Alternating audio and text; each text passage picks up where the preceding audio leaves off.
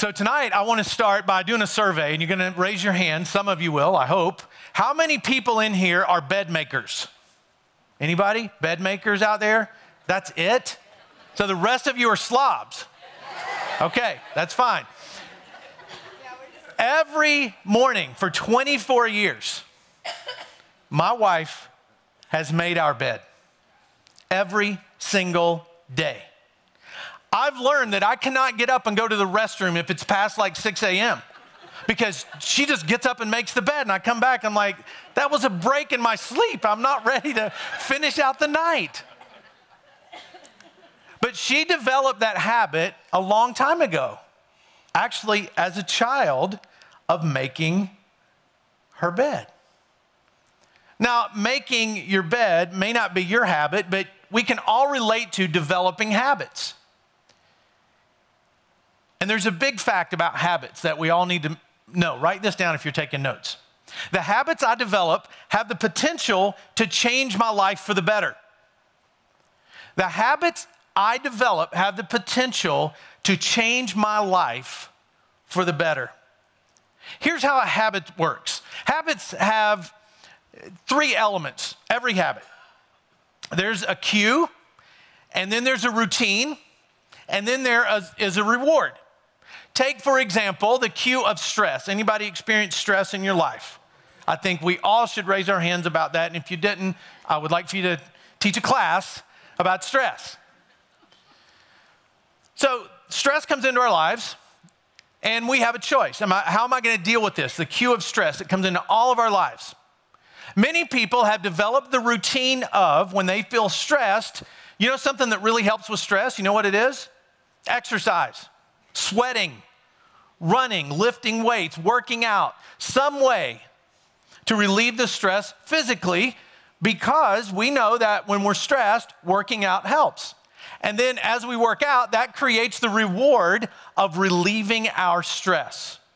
And so when you start to recognize the cue of stress, the routine of working out, the reward of feeling better and less stressed, then a habit starts to develop in our lives. Now, that can also be done from the negative. So, when you feel stress, some people take that cue of stress and the routine they've developed is something that's harmful. Maybe you drink, or maybe you use, or maybe you look. You do something that brings the reward of feeling released from that stress, at least for a time.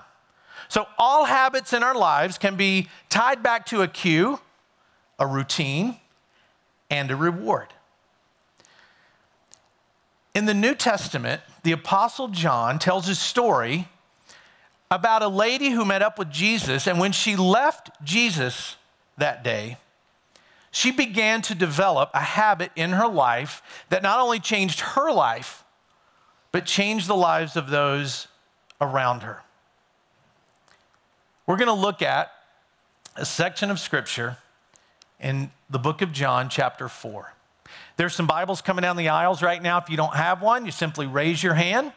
The ushers will give you one. You can keep it, you can borrow it. You can also just read along on the screen as I read this story from the life of Jesus.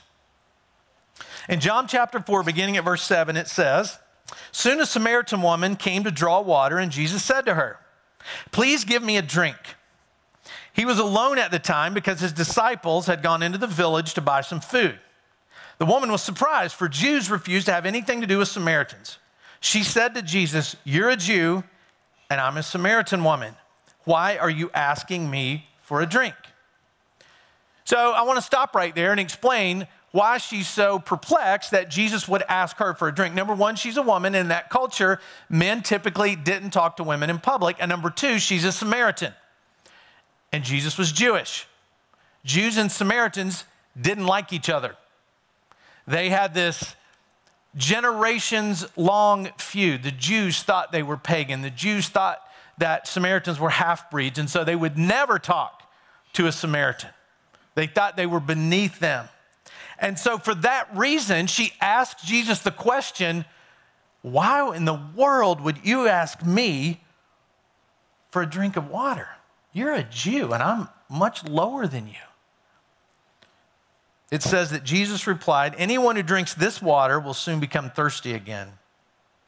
But those who drink the water I give will never be thirsty again. It becomes a fresh, bubbling spring within them, giving them eternal life.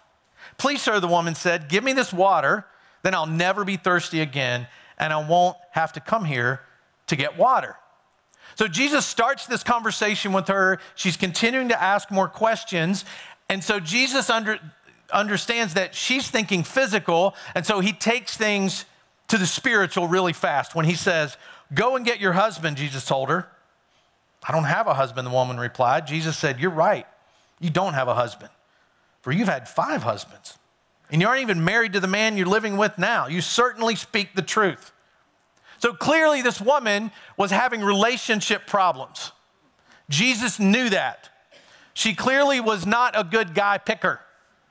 So there was something going on in her life that she didn't do a very good job when it came to picking men. And she's on number five now, and so she's clearly decided, I'm just gonna live with this one.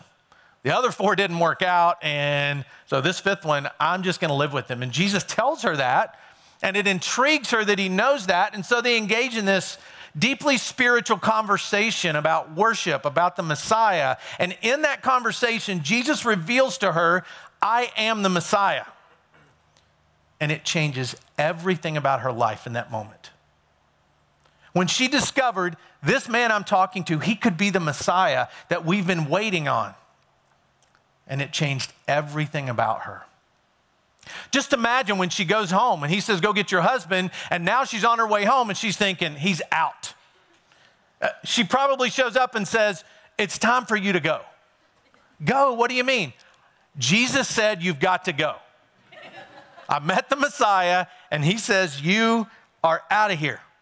So, this experience with Jesus changed everything about her life. It did in my life when I met Jesus. And if you've met Jesus, it probably has in yours too. And she immediately started this new habit that changed everything. In verse 29, it says, She goes back to her village and she says to the people, Come and see a man who told me everything I ever did. Could he possibly be the Messiah? So the people came streaming from the village to see him. So something changed in this woman all of a sudden, she gets this cue in her life that when she meets people who don't know Jesus, she develops this routine that just says, You have to come and see him. And then the reward was when she did that, as you read on in the story, people got to know Jesus. So the cue was, people don't know Jesus. The routine was, come and see Jesus. The reward was, people got to know him. And that wasn't just a habit she developed, wasn't just a normal kind of habit. It was what author Charles Duhigg in the book The Power of Habit calls a keystone habit. And this is what a keystone habit is a habit that triggers a series of related or unrelated behaviors. Here's an example of a keystone habit. So, in this book, the guy explains that some researchers took a, a group of about this many and they told them, they gave them one instruction. They said, journal your food. Whatever you eat, just write it down. And over time, with the only instruction to journal food, not what to eat, not when to eat, just journal your food, they began to write down what they ate. And you know what happened over time? They lost weight. Now, does writing down what you eat cause you to lose weight? No. But writing down what you eat makes you look one day and go, there's much too much pizza, hamburgers, and ice cream on there. Like, I feel bad now. No wonder this is here and these are here. and so people on their own, without any instruction, started substituting fruit for candy bars, salad instead of pizza, all on their own. So they developed this keystone habit of journaling their food. And the unrelated behavior that came from that was they changed the way they ate and ultimately they lost weight. I have an app on my phone. Does anybody use MyFitnessPal? I mean, I know the days that I think I can't log on today because I got friends that I share that with, and, and I'm just going to say, oh, I forgot, you know. But it just means a day when I forgot to log my calories because it's pretty clear. The lower the calories, the more likelihood I have of shedding a few pounds. That's the same for everybody. And so logging that helps me develop better eating and exercise habits. That's a keystone habit. So, are there habits that you can implement into your life that will trigger events that make a big difference? And there are. I mean, if there were a few that you could take tonight and change things in your life right now, and you could walk out of here with, you probably want to know what they are.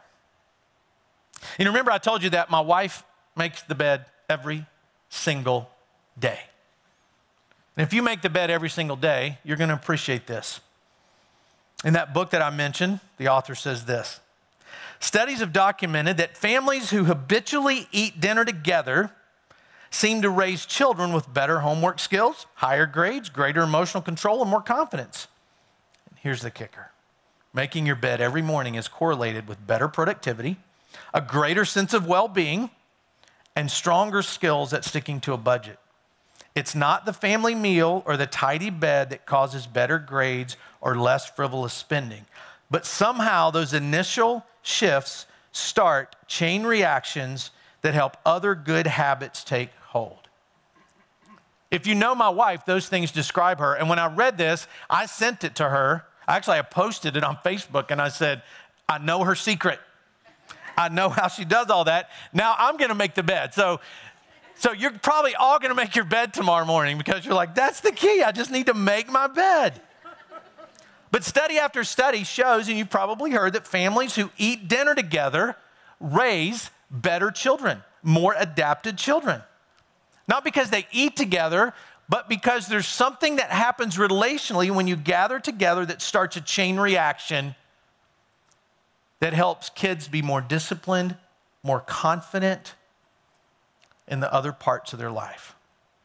So your life would change if you just chose, well, what are the keystone habits I can develop in my life? So, as I first read this material, I thought, what if our church developed a keystone habit? And what if that keystone habit that our church developed, that all of us developed together as a church, even if you're here for the first time, what if the keystone habit we develop is inviting other people in on what we're doing? Remember, it's a habit that triggers a series of related or unrelated behaviors. The woman who met Jesus that we just read about had an experience with Jesus, and then it changed her so much, she developed a habit of inviting from that. Now, many of you already do that. I've, I've even met people right after church or before church on a, on a day, and I say, Hey, how'd you find out about us? And they say, Somebody told me about this church. A friend invited. And I'm like, Who told you? I want to send them a Starbucks card or something. Like, that's like music to my ears. It makes me feel like we're winning when somebody has an experience that they want to bring other people in on. And I know it can be really scary. Because when you invite people into your life, in some capacity, you are putting yourself out there for rejection. And nobody likes to be rejected. But when we have an experience with Jesus, we can't help but tell other people about it. In the New Testament, the first century followers of Christ were often told, don't speak about Jesus. Don't say anything about him. And there's an episode in the New Testament book of Acts that talks about the first century church where people were told, don't speak about Jesus. And here was their response As for us, we cannot help speaking about what we have seen and heard. Here's why this is important. Not because Donnie wants to just build this thing called Life Point Church, but because I know there are people out there who don't know Jesus. And if we know Jesus, it's our job to let other people in on what we have discovered. It's important because over the next 33 years, by 2050, the population is going to grow by about 35%. Christianity is projected to grow by 35%. Hinduism, 34%. Judaism, 16%. Now that keeps us level with the population. It means that in 2050, the same percentage of the population will be followers of Christ that are now. So that's not as good of news as you might think. Because Islam is expected to grow in that same time by 73%. That means by 2050, half of the population will be Muslim. Even if you take out the ones that want to harm us, it's still higher than the percentage they project of people who identify as a follower of Christ. Why is that? Well, clearly, they have discovered something in inviting other people in to what they have experienced. You already do this. You already invite people in on what you experience. I can name five of you that have been to Disney World this year. And, and because of the way you post, which is awesome, I love to see what people are doing, but it's like, if you haven't done this, you have not experienced the full life yet. How could you gr- let your kids grow up and not send them there? Come on, you got to do it. It's worth the $6,000. You have to do it. Or those of you that are cruise people who believe those of us who are not cruise people have not experienced the life Jesus meant for us to experience. I've never been on a cruise. I just don't really have a desire to. And people said, Oh, you have to. You don't understand. And I start to think, Are you making a commission on this? Because you're talking about it a lot. Or a movie, or uh, an experience that you've had, or an exercise routine, or a diet, or something that you've figured out that's been beneficial in your life. You tend to invite people in. Just imagine if every follower of Christ said, I've had this experience with Jesus that so radically changed my life, I'm going to invite other people in. Now, I know for some of you, you're still just checking Jesus out. Keep checking him out, keep showing up, because I know there's going to be a day you have that experience and you're going to go to your friends and you're going to say, Something has changed. Something has changed, and I want to tell you about it. So, what does it mean to invite people in? Well, sometimes it means you invite them to church. You say, Hey, I have found this church that is really making a difference in my life, and I want to invite you to experience it as well. They talk about Jesus. We love the music, love what they do for kids. You got to come and experience this. Sometimes it means that. Sometimes it means you just invite somebody into your life a little bit closer. Hey, why don't you come over for dinner? Hey, why don't we get together and talk?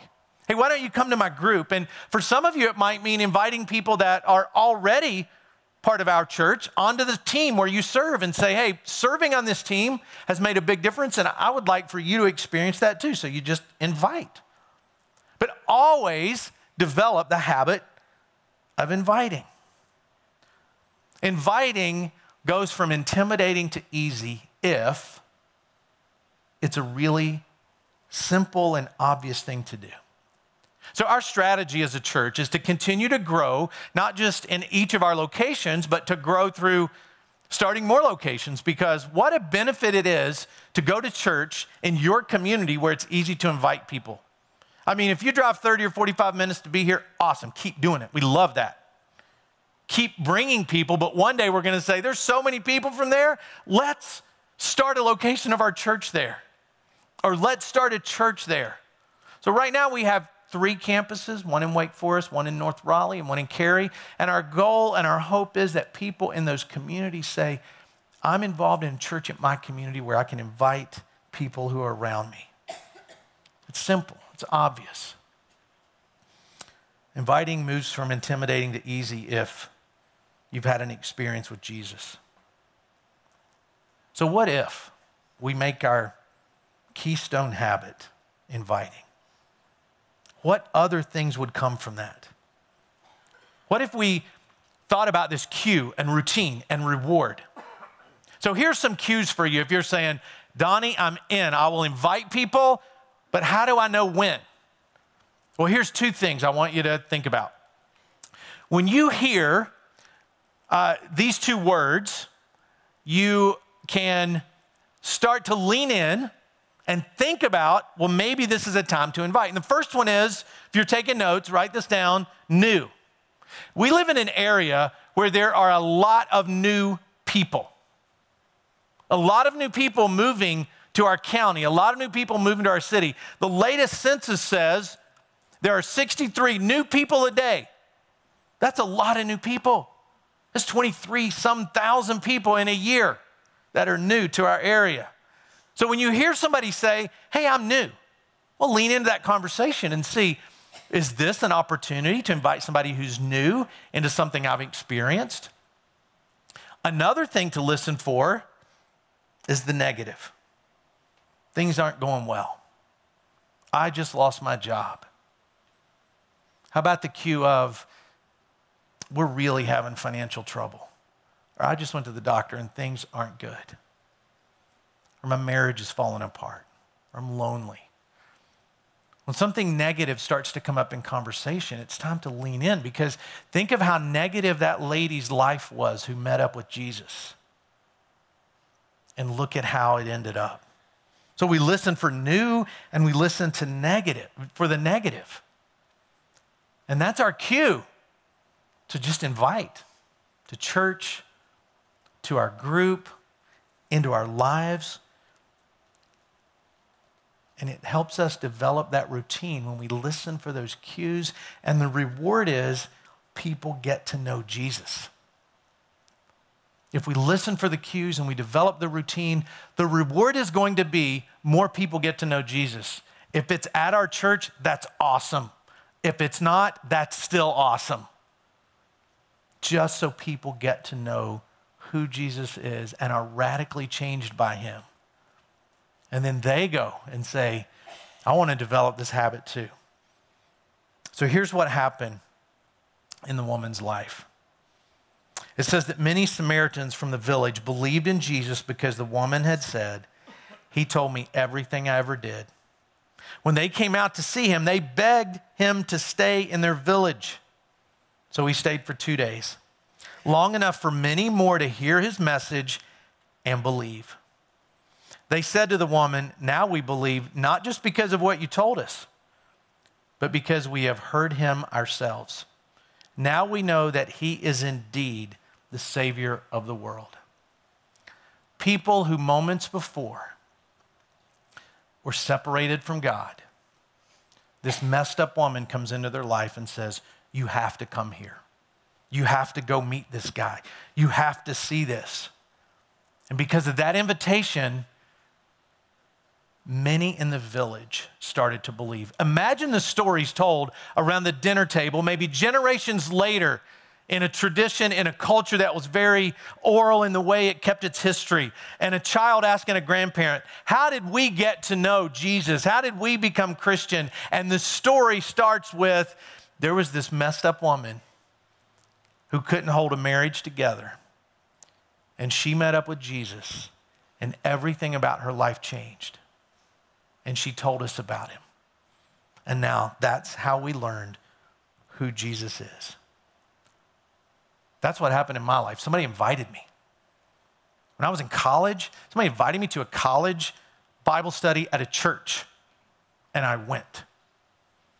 Things in my life weren't great at the time, so, because when, when things aren't great in people's lives, they're very receptive. That's why we want to listen for the negative. Things aren't going great, the receptivity is really high, like it was for this lady. She had messed up relationally, so when Jesus starts talking, she's like, Well, I'm waiting to worship the Messiah when he shows up. And Jesus says, I'm him. And she's like, Perfect, because my life's a wreck. Maybe you can help me with it. And he did. And then somebody invited me to be a part of two or three guys just sitting down, opening the Bible, and reading it. And I did that. And because of that, those invitations, those people are forever part of my story when I'm an old man telling much younger people about how I knew Jesus, those people will be a part of it. Jesus' plan is for us to go be his witnesses. It's what he asked us to do. And that's what I'm asking you to join me, to join our church in doing, is to develop this habit. To make this our keystone habit, imagine the people that will be released from what's going on in their life. Imagine the people that will find hope simply because you made an invitation, simply because you got them in a place where they could respond to Jesus. Imagine when they're telling their story somewhere, maybe on a stage, maybe around a circle, maybe they're writing it, and you're part of it because you said, Hey, I want to invite you in on what I found. There are people that know Jesus today because of a simple invitation. Imagine if together we all did that. And we want to make it easy. We want to make it really easy. So when you hear somebody's new or you hear something negative, lean into that conversation. If they don't have a church home, the first thing you should think about is how do I keep this routine of inviting them in and what's the best place? Is it Sunday morning? Is it some other time to come to church? Is it coming into our group? Is it just coming into our home for dinner? Whatever it is, and the reward is they're going to tell a story that includes your invitation, and they got to know Jesus simply because you had an experience and you told somebody else about it. Not only are we making it easier by giving you the cues to listen for, we've got a bunch of invite cards. You can pick these up in any of our lobbies and just pick these invite cards up and when you hear that, you can say, hey, just want you to know there's a church I found and I love it. And I'd like for you to come and join. Come and join in and see what it's like. Or maybe it's, hey, I know you're not ready for this, but why don't you come over to the house? And then you can talk to them about that. Whatever it takes, develop that keystone habit of inviting, and there's no telling what God will do Let's do our part. So 33 years from now, that number is not just 35%, it's a lot bigger.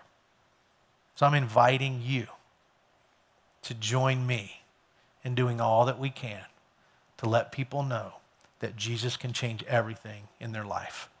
Let's pray. God, we want to pray for the people right now who are hurting or people who are brand new and wondering how they can get plugged in in a new city. God, I pray that you would somehow let them cross paths with the people who are here right now